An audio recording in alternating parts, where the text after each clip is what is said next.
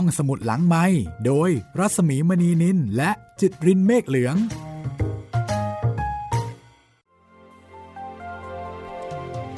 สวัสดีค่ะต้อนรับคุณผู้ฟังเข้าใช้บริการห้องสมุดหลังไมค์กลับมาเจอกันที่นี่อีกเช่นเคยนะคะ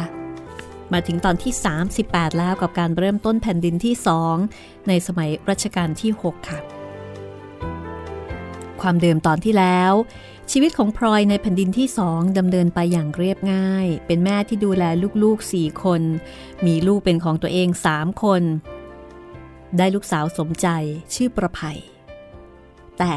การมีลูกสาวก็ทำให้พลอยต้องแลกกับการที่ไม่สามารถจะมีลูกต่อไปได้อีกนะคะเพราะว่าร่างกายบอบช้ำเกินไปแต่ถึงอย่างไรพลอยก็มีลูกเยอะแล้วล่ะ4คนนะคะรวมตาอ้นด้วยดูเพลินๆพลอยมีชีวิตที่อบอุ่นเพียบพร้อมแล้วก็น่าอิจฉาสามีก็รวยมีอนาคตไกลแต่พลอยกลับรู้สึกลึกๆว่าคุณเปรมห่างเหินไปไม่เหมือนแต่ก่อนไม่เห็นพลอยสำคัญเหมือนแต่ก่อนแล้วก็ดูเหมือนว่ามีอะไรบางอย่างมาดึงความสนใจจากคุณเปรมไปจากพลอยด้วยนะคะคือทุกสิ่งทุกอย่างดูเหมือนว่าจะดีแต่ก็มีอะไรอยู่ลึกๆอยู่เหมือนกันนี่เป็นอีกมิติหนึ่งของ4แผ่นดินนะคะที่ก็สะท้อนให้เห็นถึงความเป็นมาเป็นไปในชีวิตคู่นะคะว่าเมื่ออยู่กันไประยะหนึ่งสภาวะแบบนี้ก็เกิดขึ้นได้ทั้งนั้นทุกยุคทุกสมัยบางค่ะเอาละวันนี้เราจะมาฟังกันต่อนะคะว่าชีวิตครอบครัวของพลอยจะเป็นอย่างไรต่อไปติดตามได้เลยค่ะ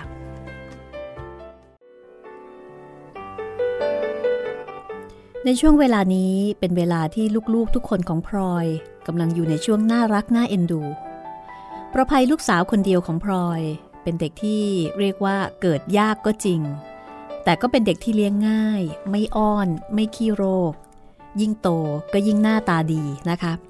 หน้าตาของประภัยนั้นประพิมประภัยไปทางคุณเปรมแต่ก็รับเอามรดกความงามจากพลอยเอาไว้ไม่น้อยเมื่อประภัยอายุได้2 ขวบก็เป็นเด็กน่ารักน่าเอ็นดูใครเห็นใครก็ต้องรักเพราะว่าช่างฉอเลาะไปทุกอย่างในขณะที่พลอยเองตอนเป็นเด็กที่ไม่ช่างพูดก็นึกว่าสงสัยประภัยเนี่ยน่าจะได้นิสัยช่างคุยมาจากแม่ของตนนะคะผู้เป็นยายของประภัยส่วนตาอ้นกับตาอั้นก็มีอายุไล่กันเริ่มเข้าโรงเรียนแล้วเช้าขึ้นมาก็ไปโรงเรียนด้วยกันเย็นลงก็กลับด้วยกันเล่นกันอยู่ด้วยกันไม่มีทางห่างกันได้ส่วนตาออดยังเด็กเกินไปที่จะไปโรงเรียนแต่พลอยก็เริ่มสอนหนังสือให้ที่บ้านประภัยเห็นพลอยสอนหนังสือตาออดก็เข้ามานั่งเรียนด้วยเพราะเห็นเป็นของเล่นที่สนุกซึ่งพลอยก็มิได้ห้ามปรามประภัยจึงเป็นเด็กที่รู้หนังสือได้เร็วผิดกับพี่น้องคนอื่นๆก็จะเห็นได้ว่าในบทบาทแม่นี่ก็พลอยเป็นแม่ที่ดีทีเดียวนะคะและพลอยยังรักลูกทุกคนอย่างเท่าเทียมค่ะรักษาความเป็นธรรมไม่ยอมให้เด็กจับได้ว่าลำเอียงเป็นอันขาดแต่ถามได้ว่าถ้าจะถามว่าพลอยมีความรู้สึกสำหรับเด็กแต่ละคนเหมือนกันหรือไม่ก็ไม่เหมือนกันนะคะคือรักเนี่ยพยายามแสดงออกถึงความรักเท่ากันแต่รู้สึกกับแต่ละคนไม่เหมือนกันสำหรับตาอ้นซึ่งไม่ใช่ลูกแท้ๆนั้นพลอยให้ความรักความสงสารมากกว่าลูกคนอื่นๆด้วยความรู้สึกที่ว่าตาอ้นมิใช่ลูกของตัวเองแล้วก็พยายามที่จะปฏิบัติต่อตาอ้นอย่างเที่ยงธรรมไม่ให้น้อยหน้าลูกคนอื่นๆปัญหาเรื่องตาอ้นเป็นลูกของใครนั้นไม่มีใครพูดถึงตาอ้นเรียกพลอยว่าแม่แล้วก็รักพลอยเสมือนหนึ่งมารดาบังเกิดเกล้าส่วนน้องตาอ้นทุกคนก็ถือว่าตาอ้นเป็นพี่ชายแม่เดียวกันไม่เคยมีใครถามหรือแสดงความสงสัยว่าจะเป็นอย่างอื่นตาอ้นก็เป็นเด็กว่าง่ายแล้วก็พยายามเอาใจพลอยทุกอย่างจนบางครั้งพลอยต้องคอยเตือนตัวเองมิให้ลำเอียงไปข้างตาอ้นมากส่วนตาอั้นลูกชายหัวปีของพลอยนั้นกลับเป็นคนที่มีนิสัยดื้อมุทะลุเวลาโกรธหรือโมโหก็แสดงอาการรุนแรงได้อยู่มากๆทำให้พลอยต้องรู้สึกหนักใจนะคะ ต้องคอยอบรมดัดนิสัยอยู่เสมอส่วนตาออสมีนิสัยในตัวบางอย่างที่ทำให้พลอยรักและเอ็นดูเป็นพิเศษตาออสเป็นเด็กที่มีอารมณ์ขันพูดจาด้วยถ้อยคำแปลกๆและของที่ตาออสเห็นว่าขบขันเป็นที่สุดก็คือตัวของตัวเองพลอยสังเกตเห็นความแตกต่างระหว่างเด็กผู้ชาย3คนนี้ได้ชัดตาอ้นเป็นคนชอบเสียสละถ้าตาอ้นมีของอย่างใดที่น้องอยากได้ตาอ้นก็จะรีบให้ทั้งนี้ก็ใช่ว่าจะไม่เสียดายนะคะแต่ที่ให้เพราะตาอ้นเนี่ยชอบให้ของแก่คนอื่นมากกว่าที่จะเก็บเอาไว้เองส่วนตาอั้นเป็นคนชอบของคนอื่นถ้าของอย่างใดที่มีเหมือนกันหมดตาอั้นมักจะไม่สนใจแต่ถ้าใครมีอะไรที่ตาอั้นไม่มีตาอั้นก็อยากจะได้สิ่งนั้นขึ้นมาทันทีตาอ้นกับตาอั้นนี่ก็ตรงกันข้ามกันเลยทีเดียวคนหนึ่งชอบเอาคนหนึ่งชอบให้ส่วนตาออสแปลกไปอีกแบบหนึ่งค่ะคือไม่ยินดียินร้ายในสิ่งใดมากนะตาออสมีของสิ่งใดอยู่ถ้าพี่น้องจะมาหยิบเอาไปเล่นตาออสก็ไม่เสียดายหรือว่าห่วงห้ามแต่จะไปหาของอื่นมาเล่นต่อไปอีกได้ทันทีโดยไม่กังวลต่อของที่คนอื่นเขามาเอาไปเสียแล้วแต่ถ้าเกิดว่าจะถามใจจริงๆของพลอยนะคะพลอยก็คงจะต้องตอบว่าใจจดจ่ออยู่ที่ประภัยมากกว่าคนอื่นเพราะว่าประภัยเป็นลูกสาวแล้วก็เป็นลูกคนเล็กแถมเป็นลูกสาวคนเดียวแล้วก็เป็นลูกคนสุดท้ายที่พลอยจะมีได้ในชีวิตนี้สาเหตุนี้ก็เป็นธรรมดาที่ทำให้พลอยต้องทนุถนอมประภัยมากกว่าคนอื่นๆและที่สำคัญประภัยก็เป็นผู้หญิงพลอยมองเห็นตัวของตัวเองเริ่มชีวิตใหม่เริ่มมีวิญญาณใหม่อยู่ในตัวของประภัยนั่นเองและมองดูความสุขความทุกข์และความต้องการต่างๆตามประสาเด็กของประภัยด้วยความเข้าใจและก็เห็นใจเป็นอย่างยิ่งแต่ก่อนพลอยเคยมีความคิดความฝันสำหรับตัวเองนึกอยากจะทำโน่นทำนี่หรืออยากจะเป็นอย่างนั้นอย่างนี้ในอนาคตแต่ว่าตั้งแต่ประภัยเกิดมาพลอยก็ไม่มีความคิดความฝันอย่างนั้นสำหรับตัวเองอีกต่อไปความคิดความฝันสำหรับอนาคตทุกอย่างเป็นของประภัยโดยสิ้นเชิงและถ้าหากว่าพลอยจะทำได้พลอยก็จะต้องทำให้ประภัยได้รับความสุขในชีวิตยิ่งกว่าที่ตนเคยได้รับและประภัยจะต้องได้รับของทุกอย่างที่พลอยเคยอยากได้แล้วไม่ได้เด็กๆทุกคนสนิทกับพลอยมีสุขก็วิ่งมาหามีทุกข์ก็วิ่งมาหาการกระทำของลูกๆทำให้พลอยมีความสุขแต่สิ่งที่พลอยต้องการมากที่สุดตอนนี้ก็คืออยากจะให้คุณเปรมเข้ามารับความสุขนั้นด้วยอยากให้คุณเปรมมีส่วนร่วมในการเลี้ยงลูกแต่ความสัมพันธ์ระหว่างคุณเปรมกับพลอยแล้วก็คุณเปรมกับลูกๆไม่ได้เป็นไปอย่างที่พลอยต้องการเดี๋ยวนี้พลอยเข้าไม่ถึงคุณเปรมเด็กๆผู้เป็นลูกยิ่งเข้าไม่ถึงมากกว่าถึงแม้ว่าเด็กทุกคนจะรักและก็บูชาคุณเปรมในฐานะบิดาบังเกิดเกล้าแต่คุณเปรมก็ไม่ค่อยมีเวลาที่จะทำให้เด็กๆเหล่านั้นเข้ามาใกล้ชิดสนิทสนมได้บางครั้งคุณเปรมนึกจะรักลูกขึ้นมาเริ่มพูดจาปราศัยด้วยแต่เด็กๆก็แสดงกิริยาขวยอายเพราะขาดความคุ้นเคยทำให้คุณเปรมหมดความสนใจไม่พยายามที่จะติดต่ออีกต่อไปพลอยพยายามสอนลูกทุกคนให้รักคุณเปรมแล้วก็สนิทสนมกับคุณเปรมเด็กๆก็ตั้งใจฟังเชื่อฟังแล้วก็รู้สึกว่าอยากจะทำตามแต่พอถึงเวลาเข้าจริงๆคุณเปรมก็มักจะไม่อยู่ในอารมณ์ที่จะเล่นหัวกับเด็กคือไม่มีความเพียรที่จะเข้าถึงหัวใจของเด็กได้ทำให้พลอยต้องรู้สึกผิดหวังอยู่บ่อยๆและบางครั้งก็รู้สึกท้อถอยครั้งหนึ่งพลอยเตือนคุณเปรมด้วยความเกรงใจว่าคุณเปรมอย่าหาว่าฉันสอนเลยนะแต่คุณเปรมควรจะให้ลูกๆแกได้เข้ามาใกล้ชิดตัวคุณเปรมเสียบ้างเด็กๆจะได้ไม่ว้าเหวแม่พลอยคิดมากไปตามเคยเด็กเท่านี้จะไปมีปัญญาคิดอะไรโตขึ้นอีกหน่อยก็คุ้นกับฉันไปเองนั่นแหละแต่คุณเปรม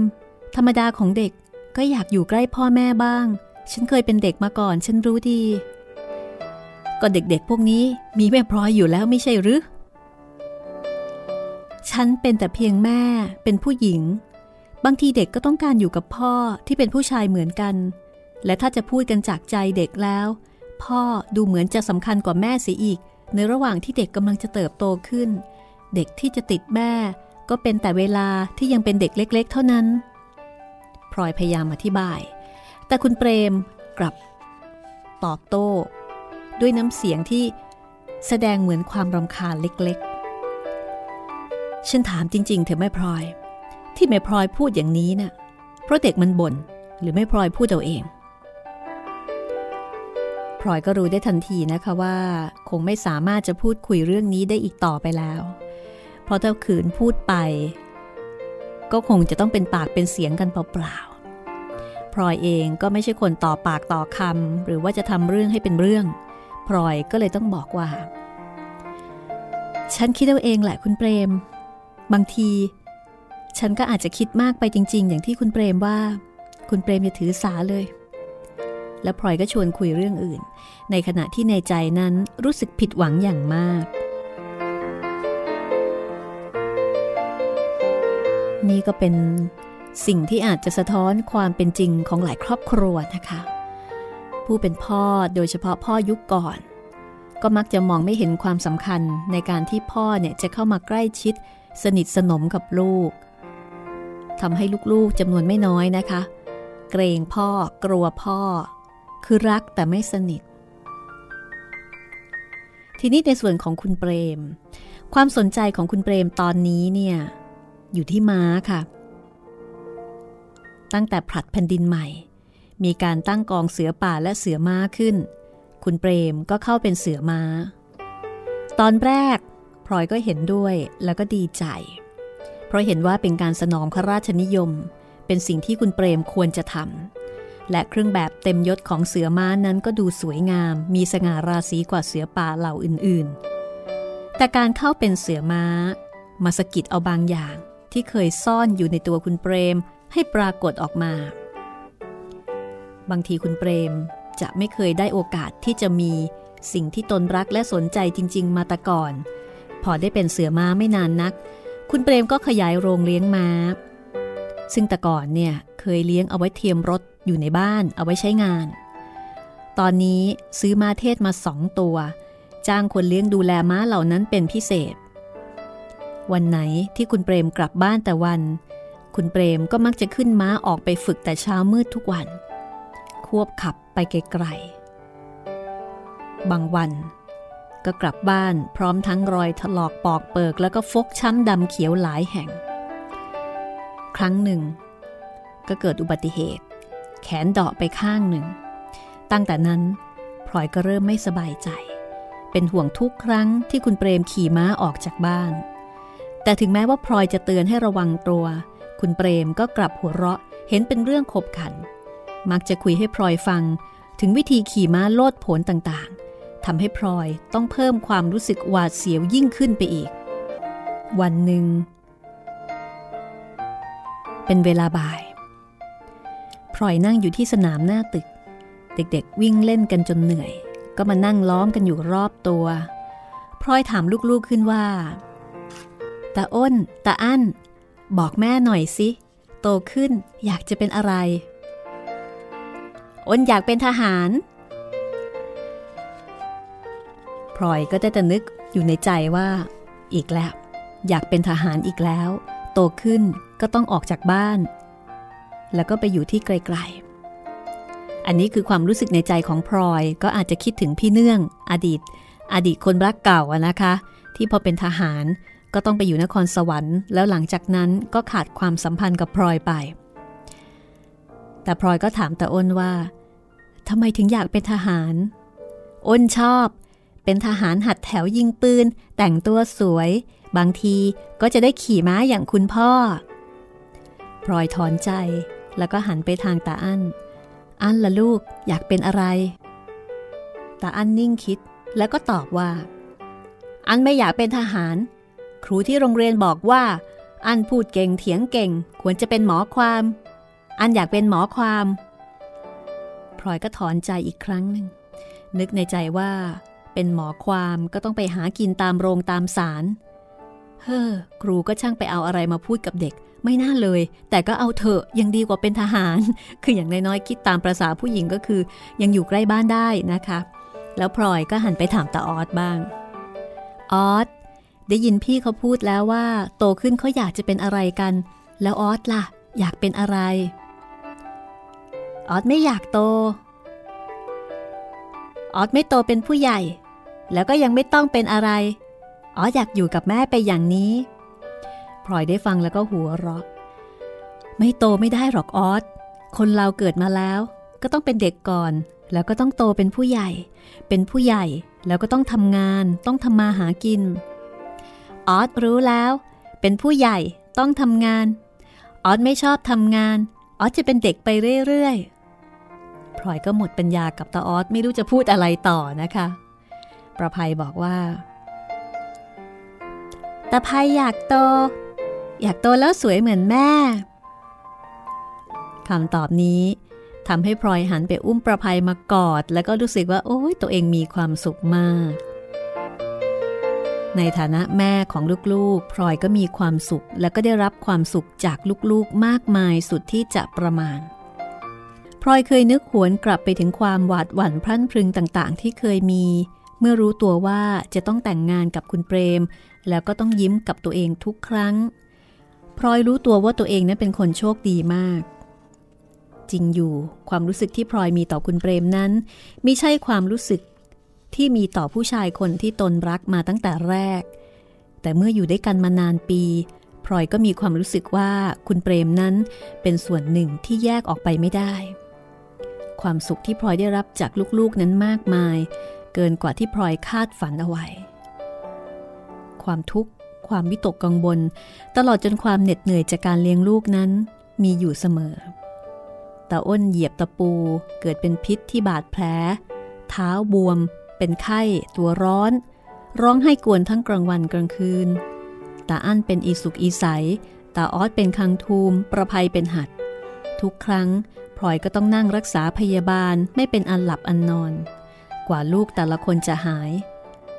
พลอยเองก็แทบจะล้มเจ็บตามไปด้วยทุกครั้งที่ลูกคนใดร้องขึ้นด้วยความเจ็บปวด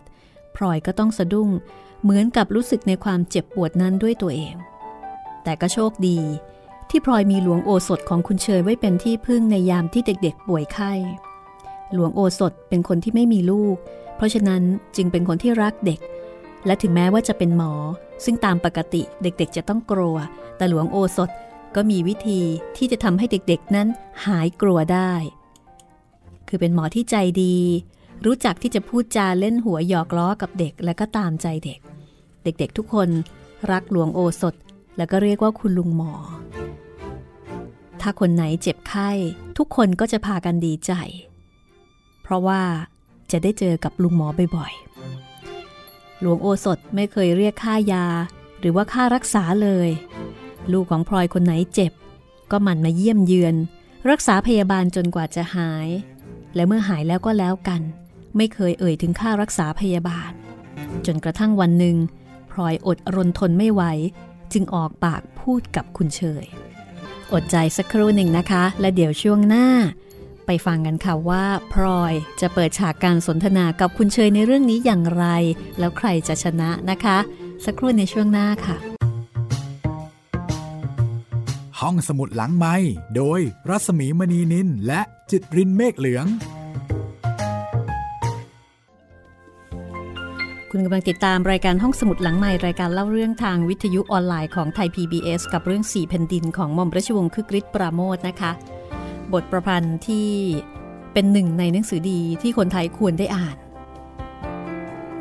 แล้วก็ต้องบอกว่า4แผ่นดินมีหลายมิติจะเห็นได้ว่าในช่วงนี้มีมิติของครอบครัวของเรื่องความสัมพันธ์ให้ศึกษาเยอะทีเดียวนะคะชีวิตของพลอยดูเหมือนว่าจะเพียบพร้อมถ้าเป็นนิยายตอนจบก็คือแฮปปี้เอนดิ้งได้แต่งงานกับคนที่ดีพระเอกหล่อรวยสมบูรณ์ทุกอย่างแต่ชีวิตจริงก็คือชีวิตจริงค่ะมีทั้งสิ่งที่สมหวังและมีทั้งสิ่งที่ผิดหวัง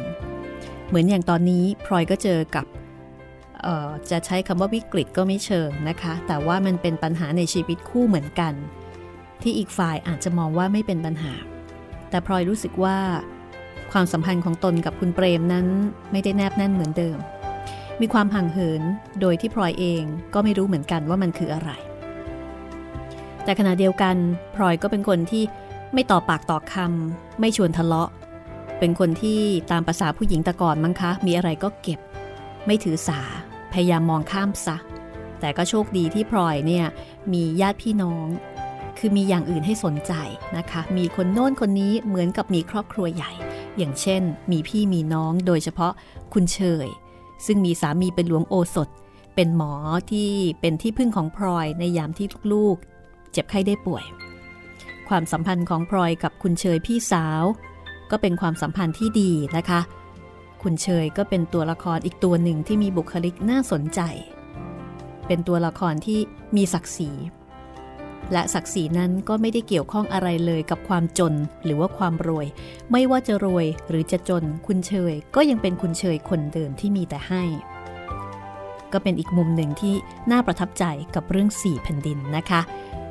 เอาละฟังกันต่อเลยค่ะกับ4แผ่นดินตอนที่38ช่วงที่2ลองมาฟังกันว่าพลอยจะพูดกับคุณเชยอย่างไรในเรื่องที่หลวงโอสถเนี่ยไม่ยอมรับค่ารักษา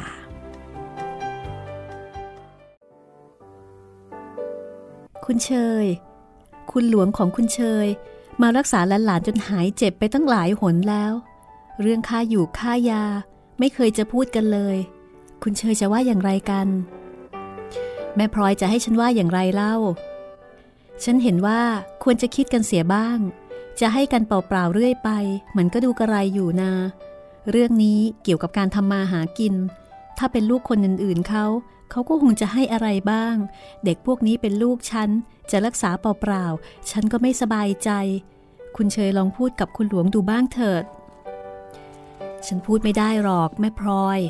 ถ้าฉันพูดเขาก็คงจะโกรธฉันมากแต่ถ้าฉันเป็นแม่พลอยฉันก็จะไม่พูดกับเขาเองเพราะถ้าแม่พลอยพูดเขาก็จะเสียใจทำให้คนโกรธหรือทำให้คนเสียใจน่ะฉันเห็นว่าทำให้คนเสียใจจะไม่น่าทำยิ่งกว่าทำให้เขาโกรธนะ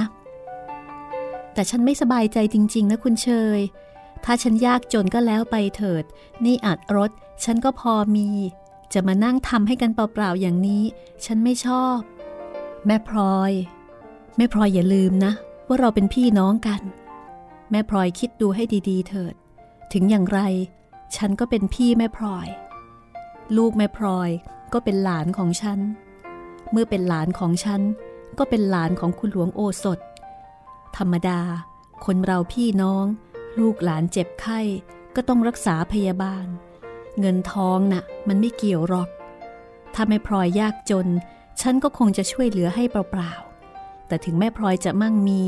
แม่พลอยก็ยังเป็นพี่เป็นน้องกับฉันอยู่เงินทองมันไม่ทำให้เปลี่ยนไปได้ฉันก็ยังช่วยเหลือแม่พลอยอยู่นั่นเองเพราะเราช่วยกันด้วยใจรักไม่ได้ช่วยกันเพราะเงินทองถ้าฉันรับเงินจากแม่พลอยก็เท่ากับว่าฉันกับแม่พลอยเป็นคนอื่นไม่ใช่ญาติกันฉันทำไม่ได้ถ้าพี่น้องคนไหนจนแล้วฉันไม่นับญาติแม่พลอยก็คงจะว่าฉันไม่ดีแต่ถ้าพี่น้องคนไหนมั่งมีแล้วฉันกลับมาคิดเล็กคิดน้อยก็เท่ากับว่าฉันไม่นับญาติไม่ดีเท่าๆกันเพราะคนเราที่เป็นพี่น้องกันนั้นจะมีจนอย่างไรก็ยังคงเป็นญาติกันถ้าไปเอาเงินมานับด้วยเมื่อไหร่ญาติก็ขาดกันไปฉันพูดแบบนี้แม่พลอยคิดดูให้ดีๆเถิดเพราะพี่รักแม่พลอยมากพี่จึงได้กล้าพูดคือปกติพลอยจะเรียกคุณเชยว่าคุณเชยใช่ไหมคะคือไม่ได้เรียกพี่เพราะว่าคุณเชยนั้นเป็นลูกเมียหลวงก็มีการแบ่งชั้นวรรณะกันตามประสาสมัยก่อนนะเนาะพลอยเป็นลูกเมียน้อยก็ไม่สามารถที่จะถือวิสาสะเรียกพี่ได้ก็เรียกด้วยความเกรงใจว่าคุณเชยเรียกคุณในขณะที่คุณเชยก็แทนตัวเองว่าฉันแต่นานๆคุณเชยจะเรียกตัวเองว่าพี่ตามความสัมพันธ์นะคะซึ่งเมื่อพลอยได้ยินก็ต้องนิ่งลงทันทีและคำพูดของคุณเชยนั้นก็ซึ้งเข้าไปในหัวใจทำให้พลอยได้คิดและก็ไม่พูดเรื่องเงินทองกับคุณเชยอีกต่อไป เพราะรู้เสียแล้วว่าระหว่างคุณเชยกับตนนั้นเงินเป็นของที่สำคัญน้อยที่สุดก็เป็นความสัมพันธ์ระหว่างพี่น้องที่งดงามนะคะพี่น้องทุกวันนี้ก็มีจำนวนไม่น้อยนะที่หมางใจกันเพราะเรื่องเงินก็ต้องถือว่าพลอยก็โชคดีที่มีพี่มีน้องดีทีนี้ระยะเวลาตอนต้นของแผ่นดินใหม่พลอยครองเรือนมาโดยปกติมีสุขมีทุกข์ก็อยู่แต่ในบ้านเหตุการณ์ภายนอกพลอยก็ไม่ได้เข้าไปเกี่ยวข้องด้วยวันหนึ่งคุณเปรมก็ถามขึ้นลอยๆว่าแม่พลอยอย่างฉันเนี่ยถ้าจะเล่นโขนจะเป็นตัวอะไรดีพลอยหัวเราะตายแล้วคุณเปรมจะไปเล่นโขนที่ไหนอ้าวจริงๆนะแม่พลอยฉันว่าฉันจะหัดโขนคุณเปรมตอบหน้าตาเฉยอะไรกันนี่คุณเปรมจะหัดโขนหัดละครไปทำไมกันในหลวงท่านโปรดคุณเปรมตอบสั้นๆคำอธิบายของคุณเปรมทำให้พลอยต้องยอมจำนนด้วยเหตุผล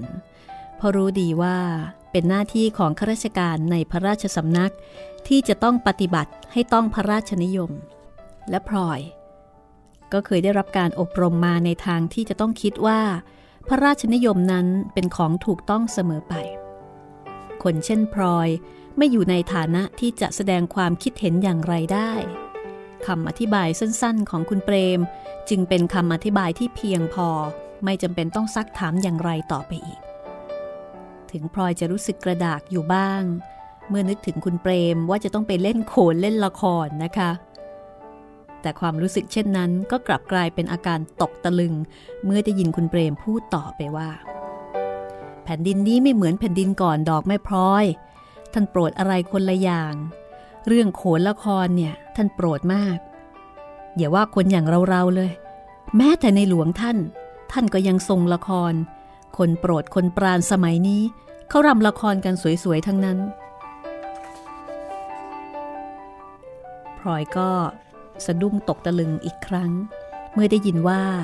ในหลวงออกทรงละครด้วยพระองค์เองพลอยคิดถึงงานรับเสด็จเมื่อครั้งที่พระเจ้าอยู่หัวแผ่นดินก่อนเสด็จกลับจากยุโรปตอนนั้นเพียงแค่คุณจอมมารดาบางท่านออกรำละครสนองพระเดชพระคุณ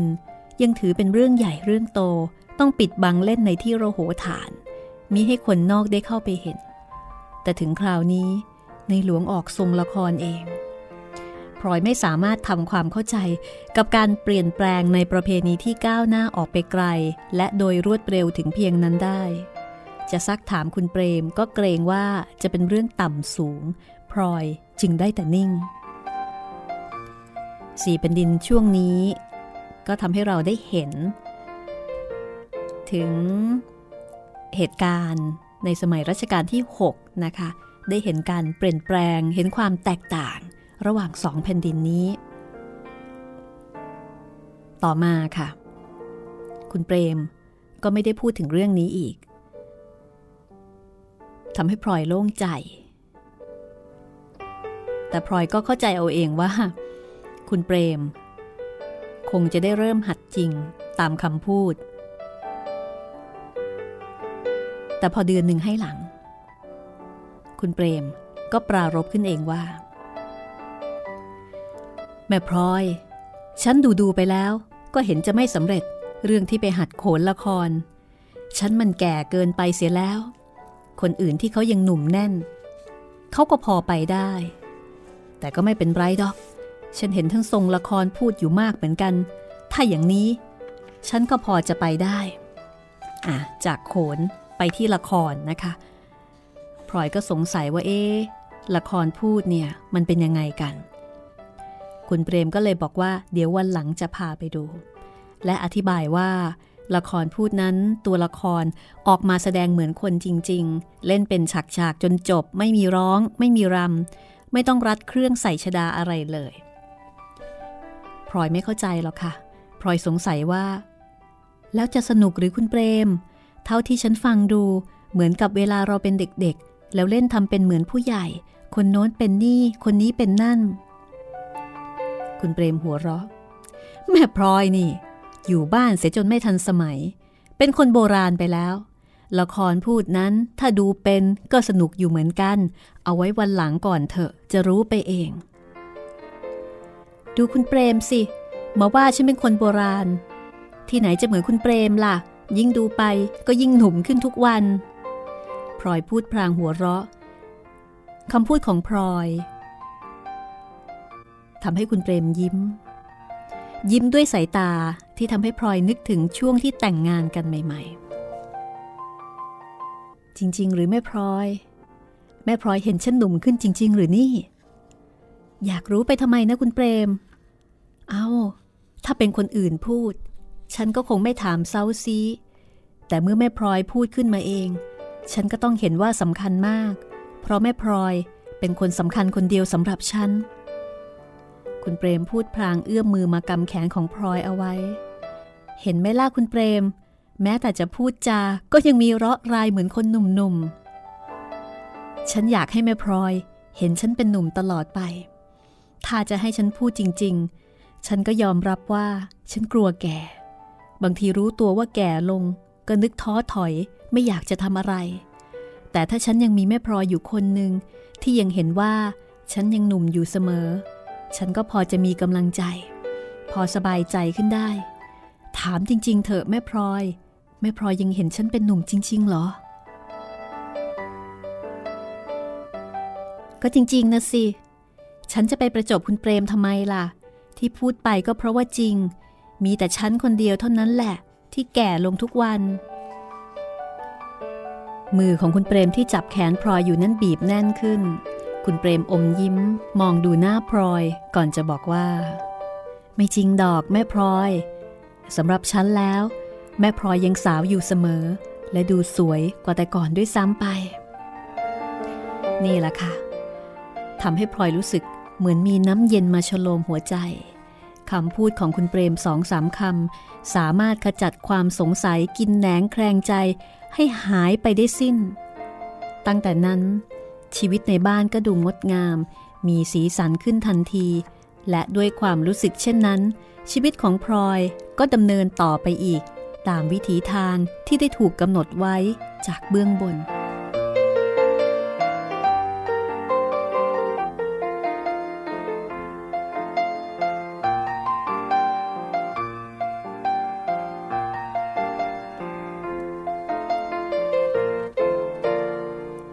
ครอบครัวไหนจะลองเอาวิธีการของคุณเปรมไปใช้บ้างก็ได้นะคะทั้งวิธีการของคุณเปรมแล้วก็ของพลอยจริงๆก็ไม่เชิงเป็นวิธีการนะแต่ว่ามันเป็นช่วงเวลาที่มันเกิดขึ้นประจวบเหมาะกับความกินแหนงแคลงใจของพลอยพอดีคุณเปรมซึ่งเป็นผู้ชายก็มีจุดอ่อนกลัวว่าตัวเองจะแก่ในขณะที่พลอยก็เกรงว่าตัวเองเนี่ยจะดูไม่สวยไม่สาวแล้วก็ไม่เป็นที่รักในสายตาของสามีพอพลอยชมคุณเปรมก่อนแต่ก็ชมด้วยใจจริงนะคะคุณเปรมก็ชื่นใจและคุณเปรมก็ชมพลอยกลับด้วยใจจริงเช่นกันพลอยก็ชื่นใจและชีวิตคู่ก็เหมือนกับได้กลับมาชุ่มชื่นอีกครั้งหนึ่งกลับมาที่เรื่องครอบครัวเดิมของพลอยบ้างนะคะคือตั้งแต่เจ้าคุณพ่อของพลอยถึงแก่กรรมก็นับเป็นเวลาหลายปีมาแล้วพลอยก็ไม่ได้ทราบข่าวของคุณอุ่นแล้วก็คนอื่นๆที่บ้านคลองหลวงบ่อยนะในส่วนของคุณอุ่นพี่สาวคนโตซึ่งเป็นลูกคนละแม่นั้นจริงอยู่ว่าคุณอุ่นเคยทำให้พลอยต้องเจ็บช้ำน้ำใจมามากคือไม่เคยมีอะไรดีเลยนะคะกับพลอยเนี่ยมีแต่ดุด่าว่ากล่าวกระทบกระแทกแดกดันมาตลอดแต่พลอยเป็นคนที่ไม่อาฆาตพยาบาทใครเมื่อเวลาล่วงเลยไปนานเข้าความรู้สึกในทางที่ไม่ดีที่มีต่อคุณอุ่นก็จางหายไปแต่มีความรู้สึกว่าคุณอุ่นก็เป็นพี่สาวร่วมบิดาอีกคนหนึ่งที่ตนมีได้ติดต่อด้วยแต่ก็ยังอยากรู้สนใจว่าชีวิตของคุณอุ่นเนี่ยจะเป็นยังไงคุณเชยก็เคยเล่าให้ฟังว่าได้พบคุณอุ่นครั้งเดียวที่งานศพคุณหญิงผู้เป็นมารดาที่อัมพวาคือคุณหญิงซึ่งเป็นคุณแม่ของคุณอุ่นกับคุณเชยนั้น แยกจากเจ้าคุณพ่อของพลอยนะคะตอนที่พลอยตั้งแต่ก่อนพลอยเกิดสิคือหลังจากที่เจ้าคุณพ่อของพลอยเนี่ยไปรับแม่ของพลอยออกมาจากในวังแล้วก็มาเป็นภรรยาอีกคนหนึ่งคุณหญิงซึ่งเป็นภรรยาแต่งก็ไม่พอใจแล้วก็กลับไปอยู่บ้านเดิมที่อัมพวาและนั่นก็เป็นสาเหตุที่ทำให้คุณอุ่นเนี่ยเกลียดแม่ของพลอยแล้วก็เกลียดมาจนถึงพลอยแล้วก็คุณพ่อเพิ่มเนี่ยนะคะพี่ชายของพลอยเนี่ยทีนี้หลังจากที่คุณแม่ของคุณอุ่นและคุณเชยตาย